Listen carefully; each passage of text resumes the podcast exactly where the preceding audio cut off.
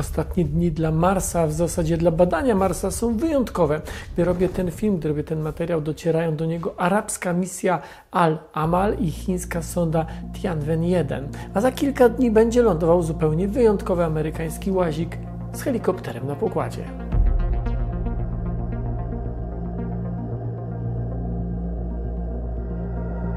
Jeśli nie wydarzyło się nic niespodziewanego, pierwsza z trzech dotrze do Marsa należąca do Zjednoczonych Emiratów Arabskich misja Al-Amal. Arabowie nigdy wcześniej nie wybudowali sondy międzyplanetarnej. Oprócz Rosji i Stanów Zjednoczonych oraz ESA, czyli Europejskiej Agencji Kosmicznej, do Marsa dotychczas dotarły jeszcze tylko Indie. Al-Amal, co znaczy nadzieja, to sonda wybudowana w Dubaju, choć bardzo pomogli w tym Amerykanie. Celem misji jest przede wszystkim e, dowiedzenie się, czy potrafimy to zrobić, a jak już jesteśmy na miejscu, to możemy zbadać marsjańską atmosferę. Cel w szerszej perspektywie jest taki, żeby pobrać dane pomocne do odwzorowania dawnego klimatu Marsa. Badania rozpoczną się dopiero w maju tego roku. Sonda nie ma lądownika i będzie znajdowała się na dość wysokiej orbicie planety. Dzień później, bo 10 lutego zgodnie z planem do Marsa ma dotrzeć chińska sonda Tianwen-1. Ona też jest pierwszą międzyplanetarną sondą kraju, w którym powstała, czyli Chin. Ta misja jest dużo bardziej skomplikowana. Za kilka miesięcy z orbitera zostanie wypuszczony łazik i spróbuje on wylądować na powierzchni planety. Chińczycy nie bawią się w detale. Pierwsza misja międzyplanetarna i już lądowanie. Tak jak Arabowie chcą badać e, atmosferę, pogodę i klimat, tak Chińczycy geologię i morfologię planety. Będą poszukiwali zamarzniętej wody pod powierzchnią gruntu. E, to tak w największym skrócie. Oczywiście wyniki ich badań także przydadzą się do modelowania klimatu planety, a to bardzo ważne, bo bardzo chcielibyśmy wiedzieć, co kiedyś stało się na Marsie, że tak nam się przynajmniej wydaje w przeszłości. Mars był tak jak Ziemia, e, na pewno planetą wodną i być może zieloną, a dzisiaj jest wielką pustynią.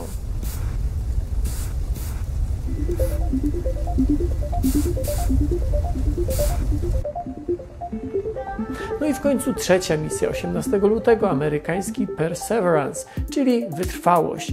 Perseverance to bardzo zaawansowany technicznie łazik, o którym mówi się, że jest następcą Curiosity. Zresztą Curiosity wciąż Marsa bada.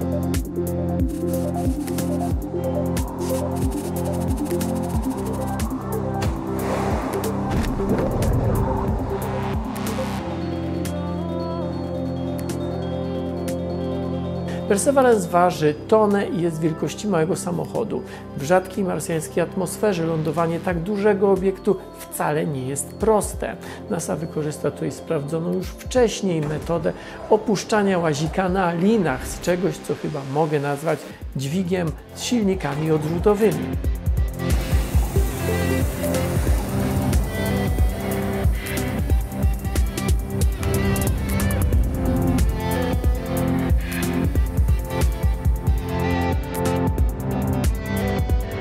Wieloetapowa procedura lądowania musi się odbyć całkowicie autonomicznie, bo opóźnienie sygnału radiowego pomiędzy Marsem a Ziemią jest na tyle duże, że nadzorowanie tego wszystkiego z Centrum Kontroli Lotów byłoby niemożliwe. Łazik będzie zbierał z różnych miejsc próbki gruntu, ale nie wyśle ich z powrotem na Ziemię, tylko y, dobrze je zapakuje i zostawi do wzięcia przez misję załogową, która wyląduje w jego okolicy no, za jakiś czas. Wraz z łazikiem na Marsie znajdzie się eksperymentalne urządzenie MOXIE. Ma ono sprawdzić, czy i w jakich ilościach da się odzyskać tlen z marsjańskiej atmosfery, a ta kluczowa sprawa z punktu widzenia misji załogowych. I nie chodzi tylko o oddychanie ludzi, ale przede wszystkim o to, że statek powrotny potrzebuje tlenu do tego, żeby w silnikach rakietowych możliwa była reakcja spalania. Perseverance, i tego najbardziej chyba nie mogę się doczekać, yy, przyleci pierwszy dron.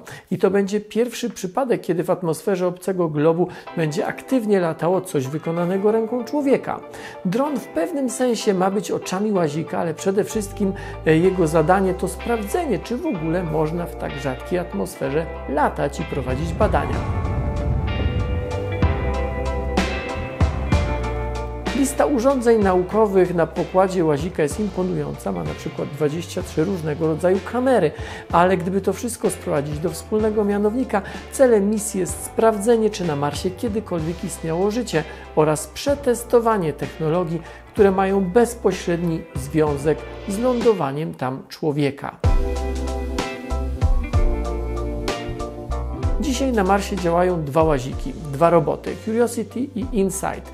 InSight to ten, na pokładzie którego było urządzenie do wiercania się czy wkopywania się w marsjański grunt. Jego kluczowe elementy powstały w Polsce. Niestety Kretowi, bo tak nazwaliśmy, czy tak zostało nazwane to urządzenie, nie udało się wkopać w grunt, na którym przyszło mu, bo ten grunt, na którym przyszło mu pracować, miał inną charakterystykę niż zakładano i eksperyment kilka dni temu wyłączono.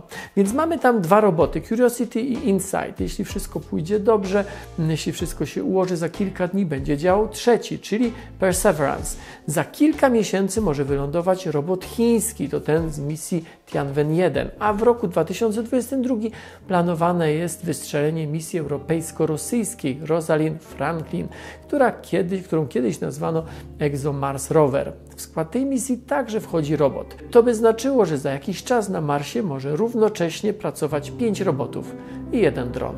Nauka to lubię na Facebooku i YouTubie.